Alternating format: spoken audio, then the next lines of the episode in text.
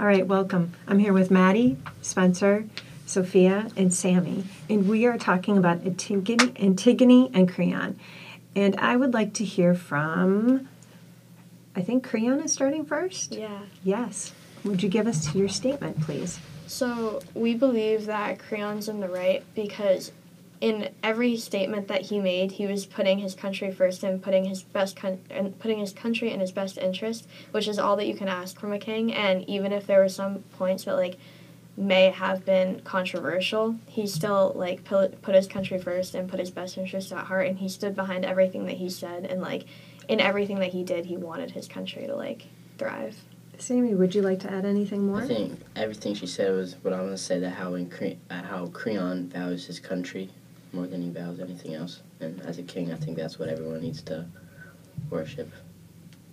Spencer, Maddie, what do you think about that? I think that I do agree, but I also really don't agree because with having your country, like the first part, like before he was a king, he had his family by his side, and family is a big thing that you need, and family goes with you forever, and he never thought about it because his niece was Antigone, and Antigone was fighting for like safety because rules go in place.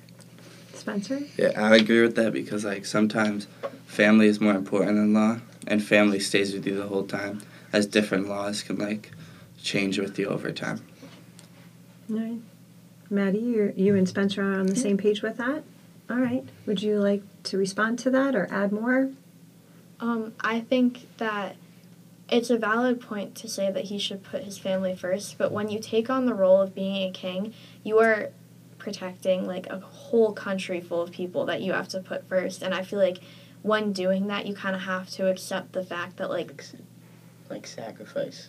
yeah, So, you're like you're sacrificing like almost your personal life to like you have to put your country first and do what's in the best interest of your country because like you are protecting like thousands of people that like obviously your family should like be still be important to you but when it comes to the point where like your family is jeopardizing the safety of your country that's when you need to step in and make a difference so that's very good.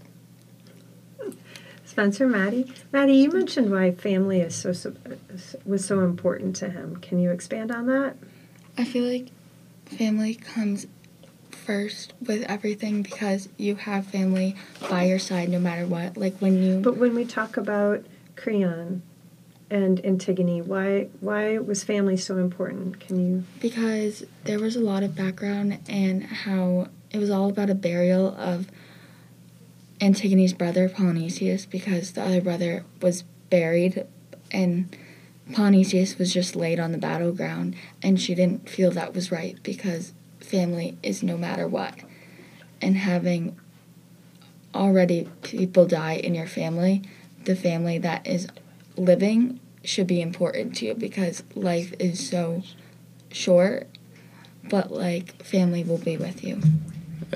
Spencer, I see you nodding your head. Can you Like- expand on like what they Maddie's said, saying? Obviously, Creon took a sacrifice, but in the end, it didn't really work out great for him for what happened to his family and all that. Even though the city may be all right in the end, his family wasn't really all right. Would anyone would you like to I see that you are busy writing Uh, something. we have Would you like have, to we actually a expand? question um, Yeah. for Antigone. Why do you think it was right to bury uh, your brother after everything he did?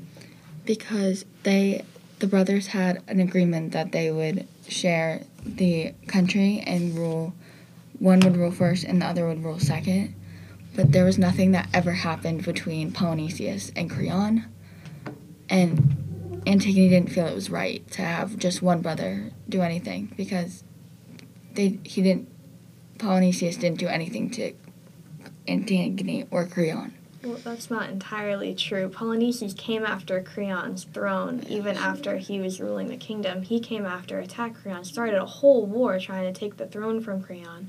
And then after he did that, he tried to turn Creon's country against him. And then Creon responded with.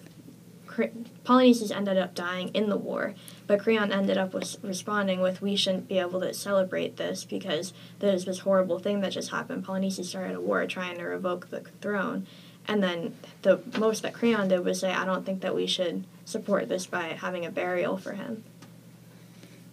Spencer, you want to weigh in on what Sophia's saying? Well, uh, so Sophia's kind of like saying, wait, can you repeat what you said, kind of? I said that um, came after Creon's throne and his kingdom and started a whole war, jeopardizing the kingdom and putting him and his people in danger. And the most that Creon did to respond, trying to be peaceful about it, was after Polynices died in the war, the most punishment he has was saying we shouldn't support this or value this because there's this horrible thing that he just started. So the biggest punishment he came up with is we shouldn't have a burial, which I think is pretty one relaxed and two just like trying to go over what just happened. Yeah, well, like you said in the beginning, if she was kind of come out Creon's throne, I don't think really that would be a problem because Creon really wasn't taking care of his city all that good. So if someone was trying to come at her throne, then I wouldn't be mad if I was a citizen or someone better is trying to take over. well, he started a whole war putting the people in danger, and not only did he say that like. You said that he wasn't taking care of his kingdom. He fought an entire war to protect his kingdom and then put in jeopardy his family and his own niece so that he could protect his kingdom. He put his kingdom first before he put his own family, which he did have a connection with at one point, and then he broke that off to protect his country. I was gonna say, talking about kingdom, uh, Tiggy, why did you feel like, why why did you feel the need to turn against Creon's kingdom or turn Creon's kingdom against him? Um, because rules are in place to keep people safe and to keep people happy and out of trouble.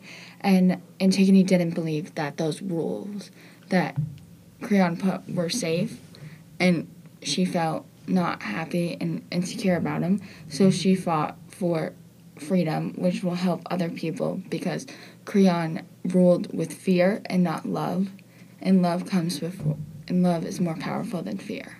Well, How, sorry, go which, ahead. uh, how do you feel about your punishment, Antigone? there was no punishment. It was death because death was better because the gods were on her side.